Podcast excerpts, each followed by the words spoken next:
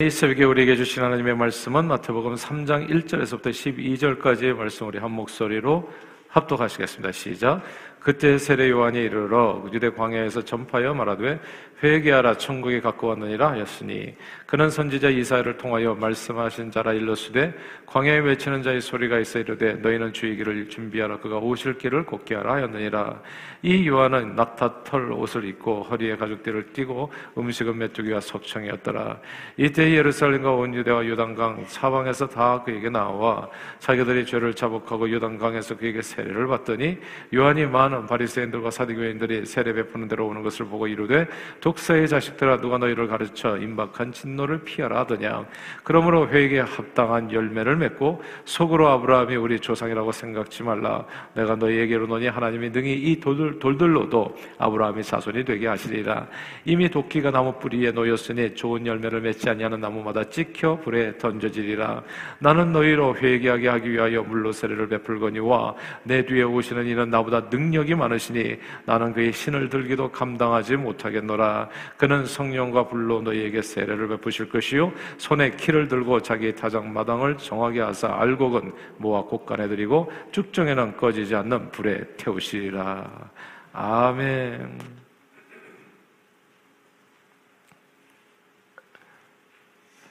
오래전에 어린 시절 농사 짓는 시골에 살았던 적이 있었습니다. 이제 봄에 논에 모를 심고 그리고 여름을 지나서 가을이 오면 이제 벼가 이제 누렇게 아, 씨를 뿌려서 이제 모내게 하고 아, 그리고 여름을 지나서 가을이 오면 벼가 누렇게 이제 아, 익었습니다. 그러면 벼를 이제 이제 낫으로 베게 되죠. 그리고 논바닥에 이제 널어 놓습니다. 그래서 이렇게 말린 다음에 또 뒤집어 말리고 며칠 후에 이제 단을 묶어서 이제 세워 놓습니다. 이렇게 말린 벼는 날을 잡게 되죠. 그래서 이제 탈곡을 합니다. 후에는 이제 이게 발로 이렇게 눌러가지고 이렇게 막 탈곡하는 그런 탈곡기가 나와서 쉬워졌는데 처음에는 이제 제가 기억하기로는 사람들이 손으로 훑었던 걸로 알고 있어요. 나라를 다 일일이 다 훑, 훑어가지고 그래서 이제 이렇게 훑어가지고 이제 이렇게 이렇게 이렇게 다 모아놓는 거죠. 모아놓고 아 근데 근데 그 훑어놓은 벼가 딱 이제 알곡이면 좋겠는데 그 안에는 이제 놀랍게도 쭉정이들이 섞여 있는 겁니다. 아, 그래서 이제 알곡과 쭉정이를 가리는 과정이 하나 더 남게 되지요. 손으로 일일이 잡아 훑은 이벼 이삭들을 이제 바람 부는 날에 농부는 손에 키를 들고서 그 안에 이제 다 담아놓고서 이제 이제 이렇게 키를 이거 부른다 까부른다고 그러나요? 그래서 그래서 이제 살살 떨어뜨리면 알곡은 바로 밑에 떨어지고 이제 쭉정이는 바람에 날려서 날아가게 되는 겁니다. 그때 이제 알곡은 가만히 담아서 이제 곡간에 저장하고 쭉정이는 이제 부엌으로 가지고 가서 땔감으로 이제 사용하게 됩니다. 이제 이게 이제 알곡과 쭉정이를 가리는 이제 그런 과정이고, 그리고 알곡은 이제 곡간에 들이고, 그리고 이제 쭉정이는 이제 그 운명을 다하고 예, 이제 뗄감이 되어지는 불에 던져지는 이제 이게 이제 이 농사의 어떤 과정인데 이게 이제 신앙생활의 과정도 그와 같다는 거예요. 그래서 오늘 본문에 그렇게 설명이 되어지고 있습니다. 세례와는 예수님보다도 6개월 이전에 태어났지요. 그리고 그는 평생 요단강가에서 회개의 세례를 베풀었습니다. 그래서 세례 요한이라고 하는 별칭이 붙게 되지요. 늘 백성들에게 이 회개의 세례를 베풀던 세례 요한의 주요 메시지는 회개하라, 천국이 가까웠다라는 거예요. 이제 이 그런 이, 이 메시지를 통해서 우리는 뭘 알게 되냐면 천국에 들어가는 첫 단추가 이게 회개라는 것을 알게 됩니다. 천국에 들어가는 첫 단추가 회개라는 거, 회개하라 천국이 가까우니라. 이 메시지로 복음을 전했는데 사람들은 늘 낙타 털 옷을 입고 가죽띠를 띠고 메뚜기와 석청을 먹으며 회개의 메시지를 전하는 그를 유대인들이 그토록 오랫동안 기다렸던 메시아 그리스도. 그러니까 구원자라고 이렇게 생각을 했었습니다. 그래서 이제 요한에게 물어보죠. 네가 진짜 그리스도가 맞냐? 그랬더니 아, 요한이 분명하게 답변을 주었습니다. 나는 그리스도가 아니다. 그리스도는 이제 내 뒤에 자기 뒤에 오시는 분인데 아, 자기는 그 발에 신발끈을 풀기도 감당치 못하는 사람이다. 이렇게 자기를 확실하게 소개합니다. 그리고 그리스도에 대해서 이렇게 말했습니다. 오늘 본문에 3장 아, 3절입니다. 3장 3절 이렇게 3장 3절을 같이 읽겠습니다. 시작. 그는 선지자 이사야를 통해서 말씀하신 자라 일렀으되 광야에 외치는 자의 소리가 있어 있으되 너희는 주의 길을 준비하라 그가 오실 길을 곱게 하라 하였느니라. 아멘. 여기서 광야에 외치는 자의 소리, 아, 그가 오실 길을 곱게 하라. 그래서 세례 요한은 이제 여기에서 자기가 자신을 어떻게 소개하냐면 주의 길을 곱게 하라고 광야에서 외치는 자의 소리일 뿐이다. 이렇게 자기를 소개한 거예요. 세례 요한은 그러니까 이게 주의 길을, 그러니까 주님 오시는 그 길을 이제 곱게 해서 사람들로 하여금 주님 앞으로 인도함을 받을 수 있도록 주님 오시는 길을 예비하는 하나님의 사자가 자기다라고 얘기한 겁니다. 이게 중요하니까 다시 반복할게요. 세례 요한은 사람들을 주님 앞으로 인도하도록 주님 오시는 길을 예비하는 주의 사자라는 겁니다. 사실 이런 의미에서 생각해 본다면 예수님은 다시 오시잖아요, 이 땅에. 그럼 다시 오시는 주님을 사람들이 잘 만날 수 있도록 그 길을 예비하는 사람들이 아마 저와 여러분이 아닐까 생각합니다. 우리 그리스도인들의 사명을 오늘 본문은 또 분명하게 설명해 주는 거죠. 우리들이 이 땅에서 살아 숨쉬는 까닭은 그 이유는 다시 오시는 주님의 그 앞길을 예비하기 위해서 주의 길을 예비하고 준비해서 사람들로 하여금 다시 오시는 주님을 잘 맞이할 수 있도록 알고 신자로서 그 준비하는 길을 우리가 예비하는 그런 복음의 일꾼으로서 저와 여러분들이 쓰임 받는 것이다라고 하는 말씀으로서 우리는 또 이 말씀을 또 이해할 수 있습니다. 자 그렇다면 세례 요한이 오실 길을 준비한 그리스도는 어떤 분일까요? 그리스도는 오늘 보면 11절에 보면 성령과 불로서 세례 주시는 분이라 이렇게 되어 있어요. 세례 요한이 회개의 세례를 베풀면서 주의 길을 예비하신 그리스도는 성령으로 보세요. 성령으로 세례를 주시는 분, 성령의 성령을 선물로 주시는 분이지만 동시에 불로서 세례 준다는 거, 불로서 알곡 신자와 가라지 신자를 알곡은 밑으로 떨어지고 가라지는 바람에 날아가는데 알곡 신자와 가라지 신자를 구별하는 심판의 주이기도 하시다는 거. 이제 이게 중요합니다. 심판의 주. 이게 회개하라 천국이라 그러니까 인간 역사를 다 얘기한 거야. 이 안에 다 들어가 있어요. 인생은 살아 숨쉬는 목적이 뭐냐? 천국에 들어가기 위해서 사는 거예요, 사실은. 근데 천국에 들어가는 첫 번째 길이 회개인데 그 중간에 단계가 있는 겁니다. 단계가 천국에 들어 들어가게 되어질 때 그때가 주님 오시는 때죠. 심판에 주러 오시는 때. 그래서 알곡은 천국으로 드리고 그리고 또 이렇게 가라지는 가라지 신자는 그래서 이제 아, 꺼지지 않은 불에 던져지게 되어지는데 자, 이 천국에 들어가기 전에 중간에 단계가 있다는 것을 얘기해 주는 거예요. 그 중간의 단계 이제 회개를 통해 가지고 성령 그러니까 예수 믿음 그다음에 성령 그다음에 천국입니다. 오늘 본문에 이게 한 사람이 어떻게 천국에 들어갈 수 있는지를 오늘 본문에 아주 잘 설명해 줘요. 알곡 신자로 천국에 들어가려면 제일 먼저 물로 회개의 세례를 받아야 됩니다. 회개라고 하는 헬라어 단어는 메타노이아인데 그 뜻은 뜻을 돌이키다라는 뜻이에요. 그리고 change of mind 영어로 말하자면 마음의 변화, 뜻을 돌이키는 겁니다. 마음을 고쳐먹는 거 이게 회개예요. 세상을 향해서 나가던 발걸음이 하나님께로 그 발걸음을 돌이켜서 나아가는 것을 의미하고 그 다음에 세상에 빼앗긴 이 마음이 다시 주님 앞에 돌아와서 주님을 바라보는 마음이 된다. 이 마음을 고쳐 change your mind 마음을 고쳐 먹는 것 이것을 회개라고 얘기합니다. 그리고 이렇게 마음을 고쳐 먹은 자에게 나타나는 그 회개의 두 가지 진실한 증거가 있어요. 그 얘기가 오늘 본문 5절에서부터 10절까지 잘 설명되어 있습니다. 첫째는 죄를 자백하는 겁니다. 죄를 자기 잘못을 고백하고 둘째는 회개에 합당한 열매를 맺는 겁니다. 이스라엘 백성들은 이렇게 생각했어요. 모두 자신들은 아브라함의 자손들로서 하나님의 특별히 선택받은 백성이라고 생각했습니다. 그래서 좋은 조상님들을 둔 덕에 이방인들과는 다르게 하나님의 특 특별 은총이 자기들에게 있어서 자기들은 그냥 아브라함과 함께 그냥 저절로 구원받고 그냥 저절로 천국 백성 되는 줄 알았어요. 근데 그게 아니잖아요.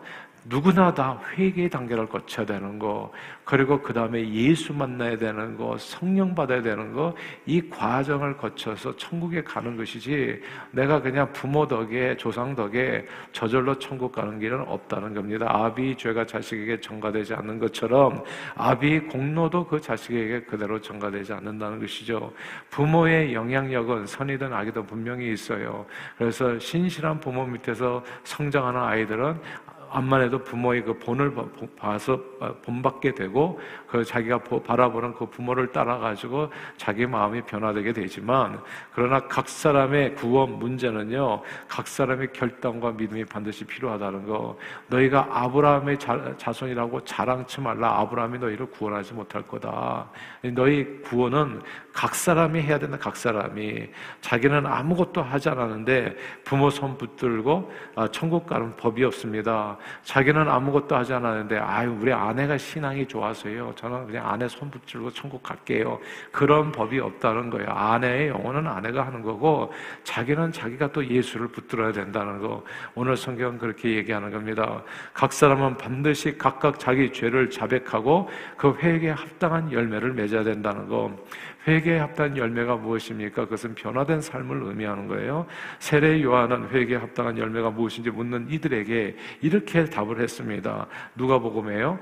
옷 두 벌이 있는 자는 옷 없는 자에게 나눠 주십시오. 이렇게 얘기하는 거예요. 그러니까 옷 두 벌 그냥 다 입고 자기 자기 것만 다 챙기고 마저 욕심껏 살아가면서 무슨 회개냐고요, 그게. 회개했으면 삶이 달라져야 돼, 인격이 달라져야 됩니다. 자세가 달라져야 되는 거예요. 말씀을 벗어나서 살던 사람이 말씀을 향해서 살아가게 되고 예배에서 벗어나서 사람들이 주님을 사랑합니다 하면서 주님 앞에 달려 나와야 되고 이게 회개에 합당한 살, 삶을 가진 사람의 모습들이 되는 겁니다. 그때 또 얘기했던 게 이거예요. 먹을 것이 있는 자들도 그렇게 나눠주는 삶을 살아. 그리고 세례들도 부과된 것 이외에 거두지 말고, 아, 그리고 군인들은 강탈하지 말고, 아, 거짓으로 고발하지 말고, 받는, 받은 금료를 촉한 줄로 알라. 이렇게 항상 감사하면서 살고, 그리고 남을 강탈하지 말고, 남의 것을 빼앗지 말고, 욕심 부리지 말고, 이게 이제 회개에 합당한 열매라는 것이죠. 그래서 회개, 회개라고 하는 것은 마음의 변화인데, 그 회개, 진정한 회개 두 가지 증거가 오늘 본문에 나오는데 그것은 죄의 잘못을 느끼고 그리고 변화된 삶으로 나가야 된다. 이게 이제 주님 만나는 준비하는 단계를 얘기하는 거예요. 그러면 그때 주님이 이제 신들 난 신, 신을 풀기도 감당치 못하는 그리스도가 오시는데 그리스도를 통해서 보세요. 여기서 중요한 게 뭐냐면 진실한 회개를 했다고 해서 오케이 변화된 삶을 샀다고 해서 구원을 받는다. 그것은 아니라는 겁니다. 그러니까 세례 요한은 6개월 먼저 와가지고 정말 구원의 길을 예비하는 정도. 회개는 그냥 구원이 아니에요. 그냥 회개는 마음만 고쳐먹은 거예요.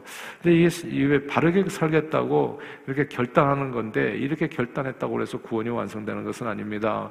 왜냐하면 우리가 아무리 바르게 살겠다고 하더라도요, 진짜 털어서 먼지 안 나는 사람은 없다고 성경은 이렇게 얘기했어요. 의인은 없나니 하나도 없고 선인도 없고 모든 사람이 죄를 범하였으며 하나님의 영광이 이르지 못한다 했습니다. 그래서 오직 의인은 무엇으로 믿음으로 말미암아 살리라 한 것 같다고. 그래서 회개를 했다는 것은 이게 준비 단계가 됐다는 것이지. 보세요. 회개했다는 것은 뭐냐하면 항상 밖에서 안에만 그냥 이렇게 예, 뭐죠. 교회 다니시고 나는 밖에서 그냥 나는 교회 가봐야 뭐 은혜도 받는 줄 모르겠고. 그래서 그냥 맨날 운전대에만 앉아 있었던 사람이 회개라고 하는 것을 저 문턱을 넘어가지고 교회에 앉아 있는 것을 얘기하는 거예요. 근데 이렇게 들어왔다고 해서 마음을 고쳐먹고 주님을 바라봤다고 해서 구원이 완성된 게 아닙니다. 일단 거기에서부터 시작이에요. 그러나 그게 시작이라 회개하라. 이게 시작이지만 그게 전 전부는 아닌 거예요. 그러면 구원을 받으려면 어떻게 되느냐? 오직 의인은 믿음으로 말미암아 살리라 한것 같다고 예수를 믿어야 됩니다.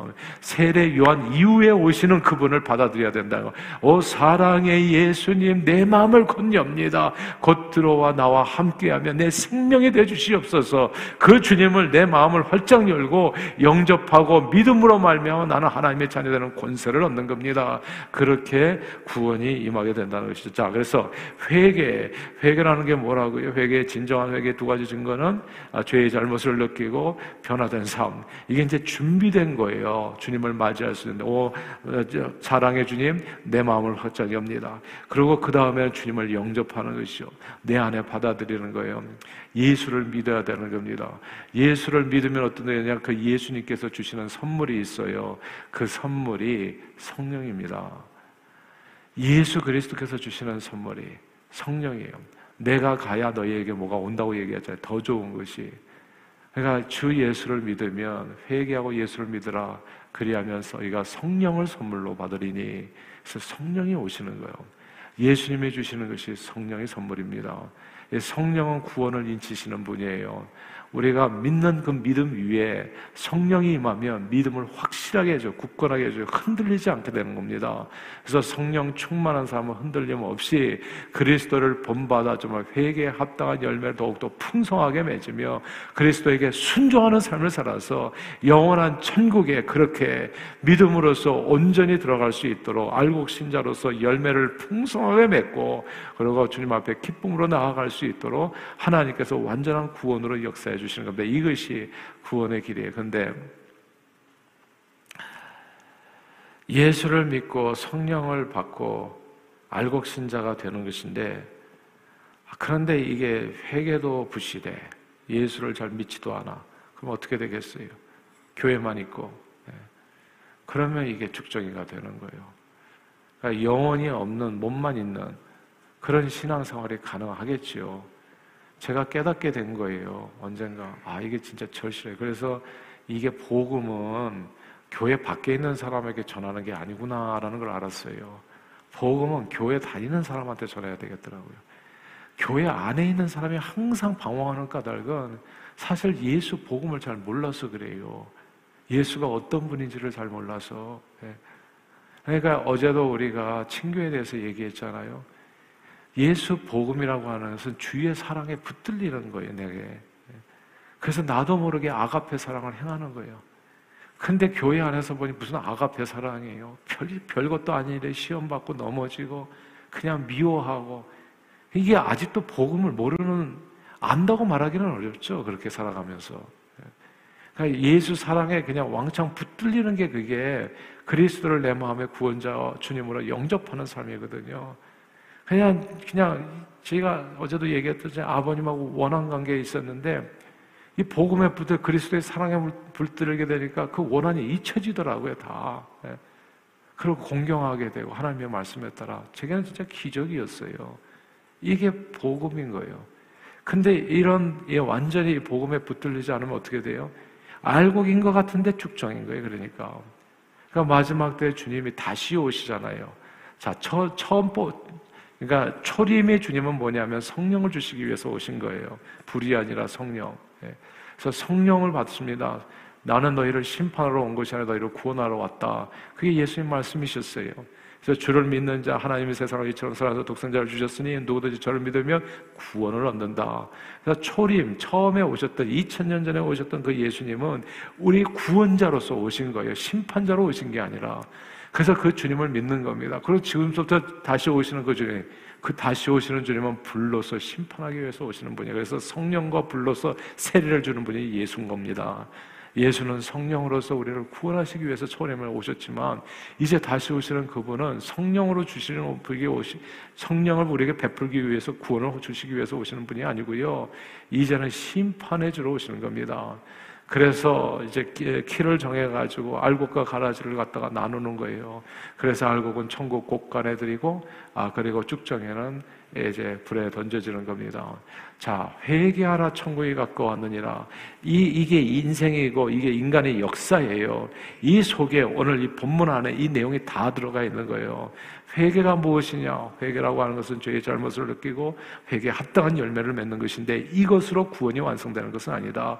이것은 단지 주님을 바라보게 할 뿐이다. 교회 밖에서 파킹낫에 있었던 사람이 교회 안으로 들어와 가지고 앉아 있는 거. 그러나 앉아 있다고 해서 이게 구원이 완성된 게 아니라 여기에서 주님을 내 마음의 구원자, 오 사랑의 예수님, 내 마음을 활짝 엽니다. 내 안에 들어오셔서 내 생명이 되 주시옵소서. 이 기도, 이 믿음을 통해서 내가 구원이 완성된다. 그 예수 그리스도를 믿을 때 주님께서 주시는 선물이 뭐다? 그게 성령이라는 거예요. 성령을 선물로 받았을 때 우리의 삶과 인격이 완전히 변하게 되어집니다. 그런 적 이제는 내가 산 것이 아니라 오직 내 안에 그리스도께서 사신 것이 되고 내 안에서 영을 따라서 살아가지고 성령이 열매를 맺어가게 되는 거예요. 그리고 성령이 주신 그 은사를 통해서 평생 주의 영광을 위해서 봉사자의 삶을 살아가다가 어디 들어간다? 천국에 들어가게 된다. 이것이 회개에서부터 천국까지 연결된 삶이에요. 근데 천국에 들어가는 그 마지막 순간에 주님이 다시 오시는 거예요. 근데 그 주님은 성령 가지고 오시는 분이 아니라 그 주님은 불을 가지고 오시는 분. 그래서 알곡과 가라지를 나누시고 그래서 축정해놓은 불에 던져주시는 분. 이것이 하나님께서 우리 인간 역사에게 주신 구원의 역사를 설명해 주는 내용인데 저와 여러분들은 그럼 오늘날 사명이 뭐냐? 주의 앞길을 예비하는 사명이 있는 겁니다. 다시 오시는 주님, 이제 불러서 심판하러 오시는 그 주님, 그 주님을 뭐 심판받지 아니하고 이 땅에 사는 날 동안에 우리 형제 자매들에게 복음을 전하고 아직 믿지 않은 예수 분들에게 또 복음을 전해 가지고 그분이 심판받지 않도록 하는 사명이 오늘 이 세례 요한에게 주셨던 그 사명이 저와 여러분들에게도 있는 거예요. 세례 요한이 예수님 오시기 6개월 전에 태어났잖아요. 그래서 예수님 오시는 그 길을 예비하지 않았습니까? 저와 여러분들 도 예수님 오시기 전에 태어난 사람들이에요. 다시 오시는 예수님, 그 주님 오시기 전에 지금 우리가 태어난 거거든요. 태어나서 다시 오시는 그 주님을 맞이할 준비를 시키는 것이 우리의 사명이다. 그래서 예수 믿는 사람들은요, 다 사명이 있는 거예요. 예수 믿고 나서 아무것도 안 하는 일 안 하는 방법은 없어요. 그래서 저는요, 제가 생각할 때는 진짜 큰 교회는 큰 교회가 아니라 어떤 교회를 다니든지 작은 교회도 마찬가지더라고요. 일하는 사람이 있지 않고 일하지 않는 사람이 있어요. 그리고 이런 경우도 있더라고요. 그냥 이큰 교회 사람들이 많이 몰리는 이유 중에 하나가 그거라는 거죠. 그냥 아무것도 안 하고 그냥 그 자리에 앉아 있고 싶어서 그렇게 신앙생활 하고 싶어서 이렇게 몰리는 경우도 있다는 거예요. 근데 그거는 진짜 독이에요. 그거는 그냥 주님 다시 오시는 거 준비하라고 우리가 태어난 거거든요, 지금. 다시 태어난 거예요, 우리가. 예수를 믿고서 우리가 다시 거듭난 인생이 된 거예요. 거듭난 인생은 아무것도 안 하는 인생이 아니라 세례 요한과 같이 다시 오시는 주님을 영접할 그 길을 마련하는 사람들이 저와 여러분들의 사명이거든요. 근데 이거를 깨닫지 못하고 허송세월한다고 한번 생각해 보세요. 그러면 다시 오시는 주님께서 퍽이나 잘했다고 얘기해 주었어요. 아, 너 아무것도 안 해가지고 너는 참 잘했구나. 이렇게 얘기할 이유가 없는 거죠. 아무것도 안 할 것 같으면 사실은 오늘이라도 천국 가는 게 좋아요. 이거 이런 거예요. 어느 집에 예, 저기 저기 어, 비즈니스에서 파트너하고 만나가지고 일을 논의했습니다. 논의해가지고 비즈니스가 완성됐어요. 근데 아무것도 할 일이 없는데 서로 얼굴, 얼굴만 멀뚱멀뚱 보고 있다고 한번 생각해 보세요. 얼마나 어색한가. 아니, 이제 어느 집에 신방을 갔어요. 신방 일을 다 끝났어요. 아, 근데 그냥 목사님이 가지 않고 계속 앉아 있어. 예. 그럼 이게 얼마나 어색하냐고 할 일도 많은데. 예. 그러니까 이게 할 일 없이 앉아있는 사람들이 딴 게 아니에요. 그게 굉장히 어색한 거예요. 우리는 할 일이 없는 사람들이 아니에요. 죽을 때까지 할 일이 있는 거예요. 우리 뭐 어떤 사명이냐면 주의 길을 예비하는 사명. 우리는 주님보다도 먼저 태어난 사람이에요. 6개월 먼저 태어난 새 요한처럼. 그래서 우리는 이 땅에 태어나 가지고, 예, 저기, 다시 거듭나서 다시 이제 예수 믿고 거듭나가지고 다시 태어나가지고 뭘 예비하는 사람이냐? 주님 오시는 길을 예비하는 사람. 그래서 한 영혼이라도 구원해야죠. 나중에 주님의 정말 불을 가지고 심판자로 오셨을 때 진짜 땅을 치고 후회하는 사람들이 많을 거예요. 내가 그럴 줄 알았으면 내가 정말 옆집에 누구 순이, 뒷집에 철수, 누구든지 내가 정말 구원하는데 성심을 다했을 걸. 나는 정말 허송세월하다가 주님을 만나게 됐어요. 얼마나 한스러운가. 이런 순간이 올 거라고요. 오늘 성경을 잘 보십시오. 회개에서 천국까지. 그리고 우리가 어떻게 살아야 될 것인지를 아주 확실하게 보여주는 거예요. 회개에 합당한 열매를 맺어 마음을 준비하고 주 예수를 믿어서 구원을 받고 그러면 성령을 선물로 받을 것이니 그리고 그 마지막에 뭐예요? 심판이 있으리라 너희에게. 그러면 우리는 지금 이 땅에 해야 될 일이 뭐냐? 그 주님을 준비하는 일. 오늘 본문을 여러분의 마음에 새기십시오. 그리고 주님보다도 일찍 온 여러분, 6개월 일찍 온 게 아니라 주님보다도 일찍 태어난, 다시 거듭난 그 생명으로 사는 우리에게 어떤 사명이 있는지를 깨달아 주에게 그 접경을 예비하는 일에 존귀하게 쓰임받는 저와 여러분들이 다 되시기를 주 이름으로 축원합니다. 기도하겠습니다. 사랑하는 주님, 고맙고 감사합니다. 회개로부터 천국까지 그리고 앞으로 있을 일에 대해서까지 오늘 본문을 통해서 확실하게 말씀해 주시고 우리의 사명이 무엇인지 다시 오시는 주님을 맞이할 준비하는 것, 그 길을 예비하는 것, 회개의 복음을 전하고 그리고 예수 그리스도의 복음을 전하여 성령 충만함으로 알곡 신자 만드는 그래서 다시 오시는 불로 심판하시는 그 주님을 맞이할 준비하는 사명이 우리에게 있다는 것을 깨우쳐 주심을 감사합니다. 그 주신 사명을 따라서 이 땅에서 온전히 성령 충만으로 붙들림 받아 쓰임 받아 주님 다시 오시는 그 길을 예비하고 주님 다시 오시는 그날 하나님 다시 어, 그 주님을 기쁨으로 맞이하는 저희 모두가 되어질 수 있도록 우리 심령을 오늘도 붙들어 인도해 주시고 축복해 주옵소서 예수 그리스도 이름으로 간절히 기도하옵나이다. 아멘.